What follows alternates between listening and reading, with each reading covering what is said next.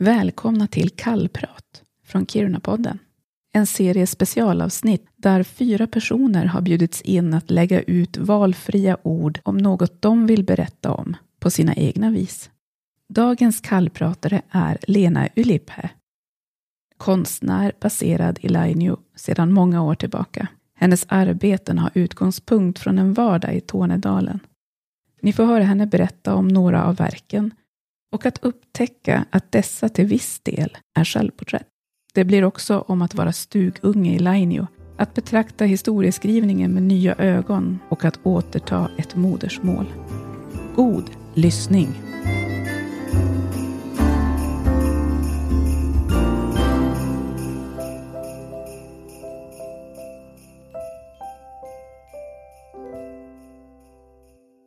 På våren 1996 satt jag i den andra handslägenhet jag och min syster delade i Stockholm.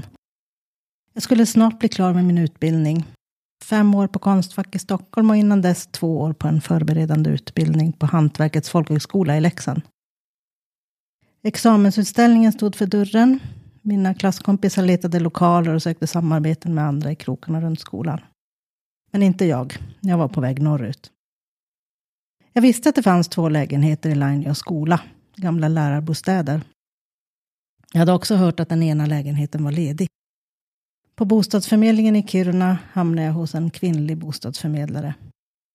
Jag frågade om det möjligen fanns en ledig lägenhet i Lainio och vad hyran i så fall var på. Det blev alldeles tyst i luren länge. Sen kom frågan. Vems flicka är du då? Då visste jag att jag var på väg hem. Jag heter Lena Ulipää jag är Karin och Hugos flicka. Och jag är konstnär. Jag är en första generationens helt försvenskad lantalainen. Bosatt och verksam i Lainio sedan 1996. Välkommen att höra mig prata om norr. Om konsten, språket och en och annan tall.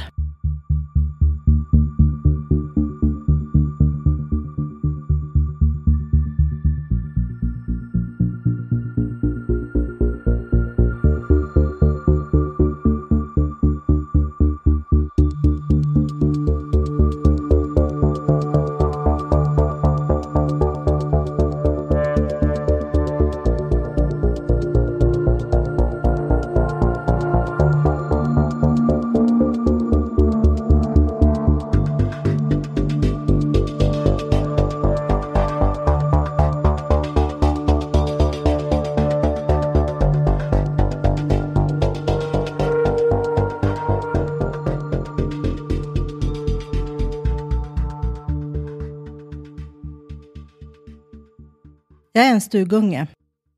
Tillsammans i familjen spenderade vi sommarlov, påsklov, jullov och nästan varenda helg i stugan i Lainio. Under veckorna bodde vi i stad, i Kiruna, och under några år utanför Stockholm.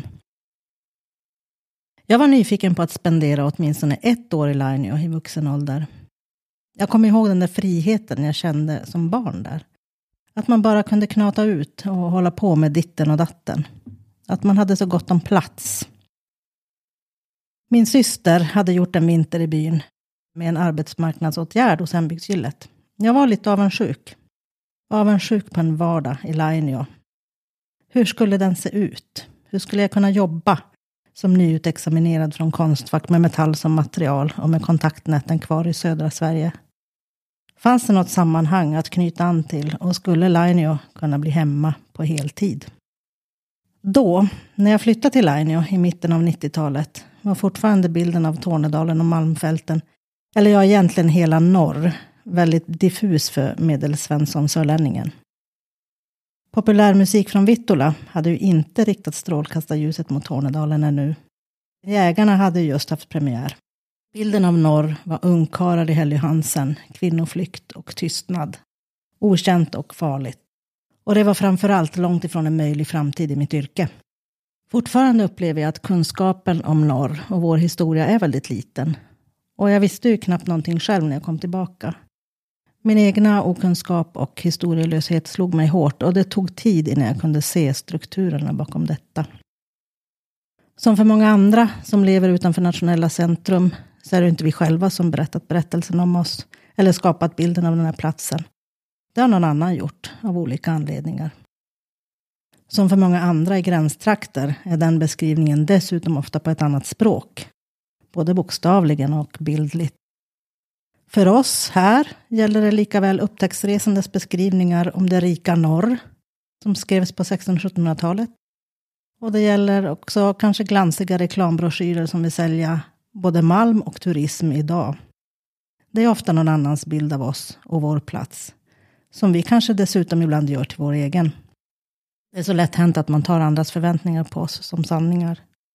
Det är bra med blickar utifrån, men viktigast är ändå blicken inifrån. Nu har vårt eget berättande fått mer luft och utrymme. Berättelserna tecknas ner i text, i film eller i musik. Eller som i mitt fall i konsten. Jag är så glad åt det. Det är verkligen viktigt att ha en egen röst och att ha egna kanaler för att kommunicera den.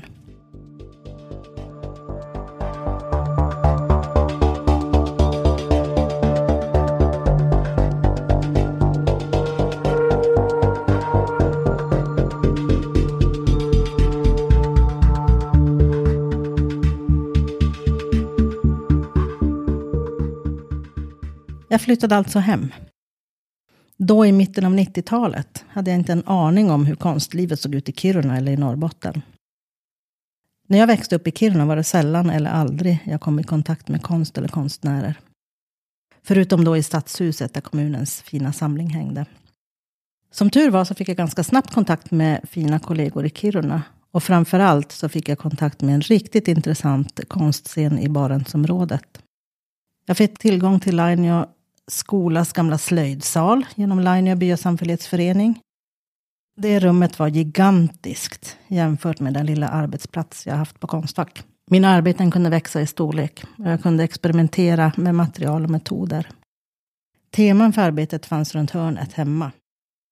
Det fanns en drivkraft i min upplevda historielöshet. Konsten blev och är ett sätt för mig att lära mig någonting nytt och att förmedla den kunskapen genom mitt perspektiv. Jag kan ställa frågorna och komma med påståenden och betraktelser i mina verk. Ganska snabbt insåg jag att kvinnorna var väldigt osynliggjorda i vår historia. Det pratades mycket om de starka och dugliga Tornedalskvinnorna, men för det mesta var det männen som fick sina namn på pränt. I verket Eugenia, Elmina och Brita-Kajsa porträtterade jag förrförra generationens kvinnor i Tornedalen. Ledorden var generositet, flit och tro. Materialet i den installationen var ullgarn i nystan, vita ullhuivis och ett överdimensionerat kakfat med kangoskakor, smörbakelser och kubbar. De kvinnorna hade ju inte rest långt från Nurmasand och Lainio under sin livstid. Men i min installation fick de besöka många platser i Sverige, Norge, Finland och Ryssland. De fick påminna publiken om livet i norra Tornedalen i en inte så avlägsen tid. Och de fick påminna om besökarnas egna förmödrar. De fick berätta om religiositet, språk och kultur. Fortfarande är de här kvinnorna ständigt närvarande hos mig och jag väntar på en anledning att få ta nästa steg i den berättelsen.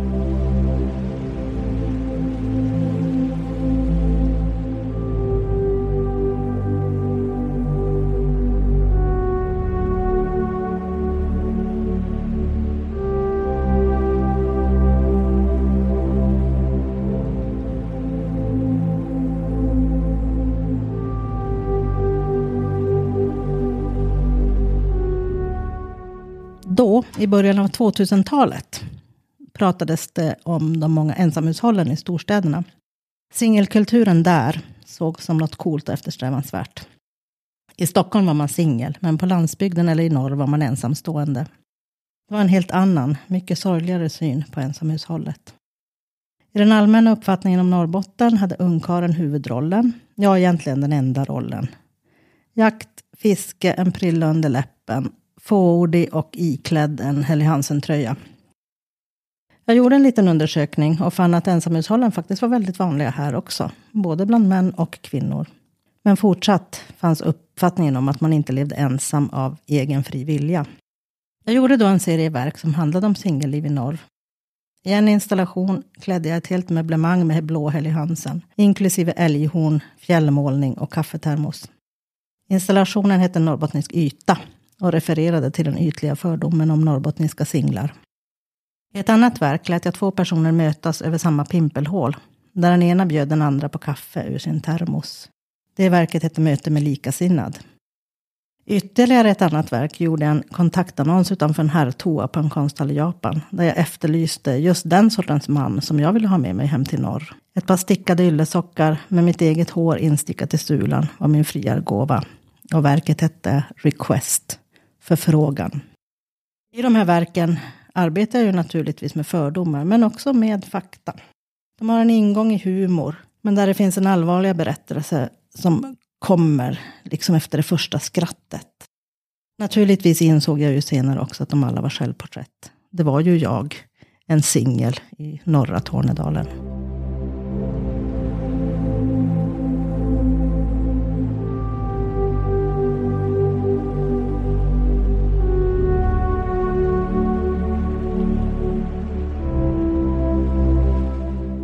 Att arbeta med teman härifrån har lärt mig så mycket om förutsättningarna för ett liv här och framförallt kunskaper om vår historia. Den starkaste publikkontakten var nog med verket Långsamhetens läsning som visades under utställningen Det är hemskt nära nu. Utställningen var en del av det tredelade projektet Korpelaland som visades i Kiruna sommaren 2021. Att sitta på Arkivcentrum i Luleå och gå igenom allt material de hade om Korpela-rörelsen var en otroligt stark upplevelse. Själva händelsen i sig har så många paralleller i dagens samhälle där människor samlar sig kring teorier eller osanningar på nätet och där man vänder ryggen mot verkligheten. Att lyfta även det svåra är så viktigt för att vi ska kunna gå vidare och för att vi ska kunna lära av historien. I arbetet tecknade jag av en del av det arkiverade materialet och där tecknade jag också in mig själv. Jag tecknade in mina händer som bläddrade i det lästa. I installationen byggde en arkivmiljö där publiken kunde bläddra bland teckningarna med vita handskar, precis som jag själv gjort på arkivet. Under arkivlådorna låg unga stympade björkar, allt svärtat som ett sot. I läsningen upplevde jag unga människor som ville höja sin röst och bryta sig loss ur ett kontrollerande sammanhang attraherades av Korpelas nytänkande. Sen rörelsen utvecklades åt ett helt annat håll skapade tystnad och skam hos de som varit med. Identifikationen med de unga känns så stark hos mig. Och mötet med publiken under den utställningen berörde mig oerhört djupt. I arbetet med materialet återkom också känslan av historielöshet. På tidningssidorna i arkivet kunde jag läsa om annat som hände i vårt samhälle och i Norrbotten vid den tiden för rörelsen. Vad hade det inte kunnat betyda för vår självkänsla och vår identitet om det hade varit en självklarhet att vi fått med oss dessa kunskaper som barn i skolan? Det var många starka krafter i rörelse under tidigt 1900-tal som man gott hade kunnat hämta lite mod och vilja ifrån.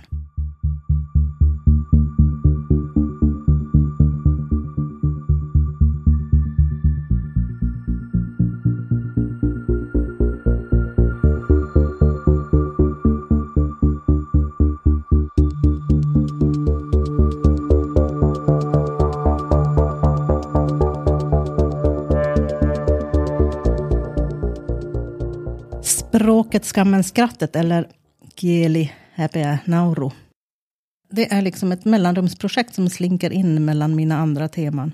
Mina verk handlar ju om här, om norra Tornedalen och om Malmfälten. Men jag känner ofta att det skaver och skevar lite grann. Det finns en obalans. Det är som att språket saknas. Mina projekt borde vara på tornedalsfinska också. Som för så många i min generation och senare årskullar så har det inte varit en självklarhet att språket förts vidare från tidigare generationer. Våra föräldrar hade dåliga erfarenheter från skolan om man var tvåspråkig. Svenskan skulle pratas där. Svenskan var ju framtidens språk. På svenska skulle vi kunna kommunicera med det svenska samhället och kanske till och med kunna bli någonting. Vi skulle ju inlämnas i det svenska samhället, bli lojala medborgare. Försvenskningsprocessen var hård Språk bär ju så mycket av berättande, kulturhistoria och humor. Språket gör att vi känner oss delaktiga och trygga. Att berövas ett språk påverkar så mycket och jag tror historielösheten som jag känner även kan spåras dit. När jag flyttade tillbaka så tänkte jag att det där kommer ju automatiskt. Jag hade ju finskan med mig från tidig ålder. Men nej. Det kändes pinsamt och svårt att börja prata meänkieli. Och alla tilltalade mig på svenska och förväntade sig inget på finska ur min mun. Det här är 30 år sedan. Och först nu känner jag att jag kan ta den där pinsamheten. Att jag får lov att skratta åt mig själv när det blir fel. Jag hörde en forskare som sa att det är mycket lättare att lära sig ett helt nytt språk än att ta tillbaka sitt modersmål. Just för att det är så känsloladdat. Man skäms för att man inte kan kommunicera och det är jobbigt när det inte blir rätt. Man känner sig utanför. Därför så gör jag ibland en Instagram-händelse där jag försöker prata om vad jag är och vad jag gör på meänkieli. Det blir ju fel och det är lite skämmigt och jag får skratta åt mig själv. I augusti hade jag ett fint uppdrag att rapportera om vädret på Vitsaniemi väderstation. Det är en del av Konsthall Tornedalens verksamhet och väderstationen ingår i ett världsomspännande nätverk av väderstationer där konstnärer rapporterar väder. Väderstationerna är ett sätt att kommunicera kring effekten av klimatförändringarna som ju påverkar oss alla. Tornedalen är flerspråkigt och eftersom Vitsaniemi ligger alldeles vid Torneälven med Finland på andra sidan så valde jag att försöka göra mina väderleksrapporter på meänkieli.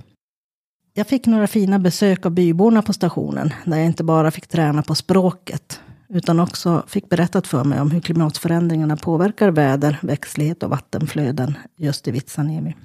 Och om det inte vore pinsamt nog att lägga ut Instagram-händelser som ju ändå försvinner efter 24 timmar, så kom med radio och gjorde ett inslag om väderstationen och projektet.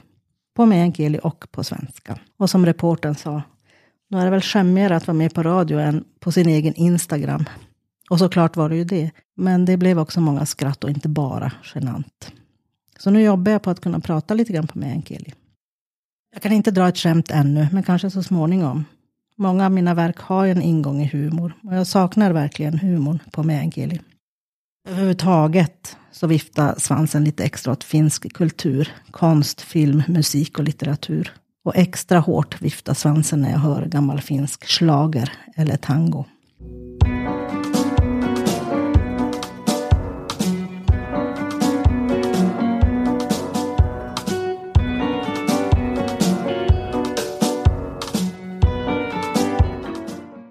Mitt livslånga projekt Arv handlar om att förvalta skog.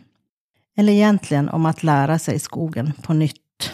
Jag och min syster har tagit över ett skogsskifte. Vi känner den skogen ganska väl. Vi lekte där som barn, tällde med våra små knivar, lärde oss rensa abborrarna vi fångade med våra små kastspön. Vi var med mamma och pappa och tog del av det de höll på med. Nu ska vi lära om, lära på nytt vad den här skogen handlar om.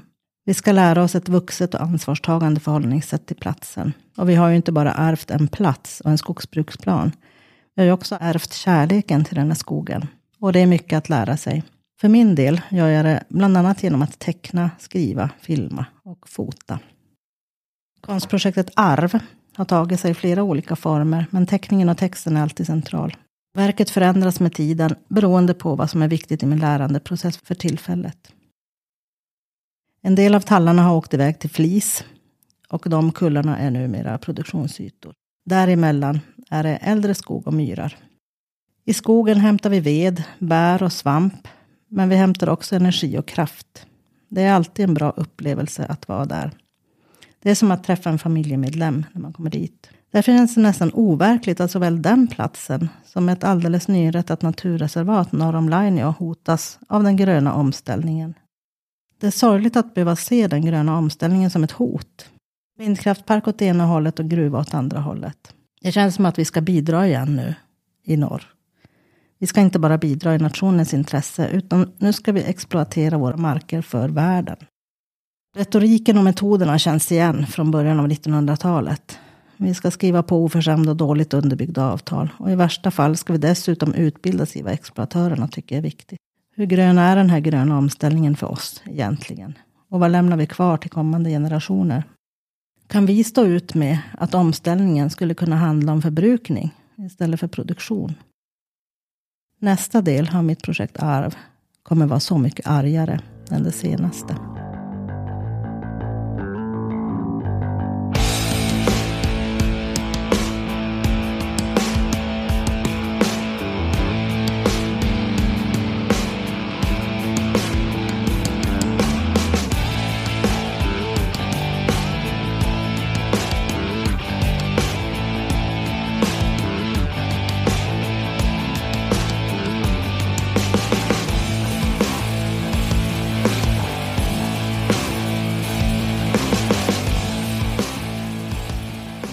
För att du har lyssnat ända hit. Jag heter Lena Ylipää och som du förstår är jag kvar i Lainio fortfarande. Jag är också en del av konstnärsgruppen Koncentrat tillsammans med de kollegor jag träffade i Kiruna på 90-talet. Vi ställde ut i konsthallen i Aurora i våras med projektet Skyddad natur.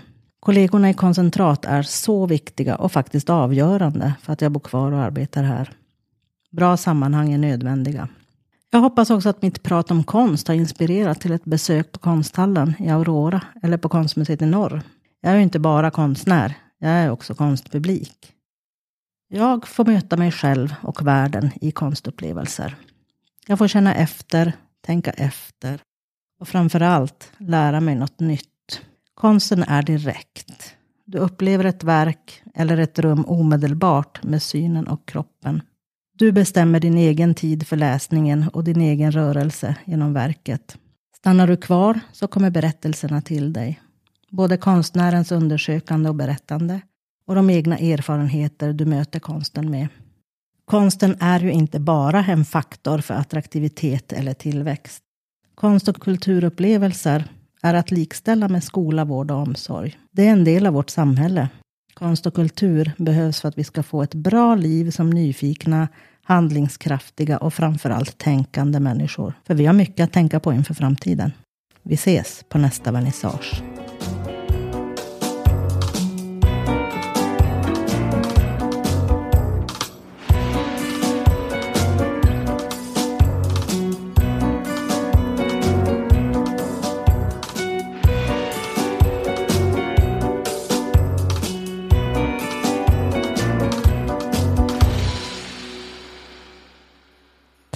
Lena Ylipää.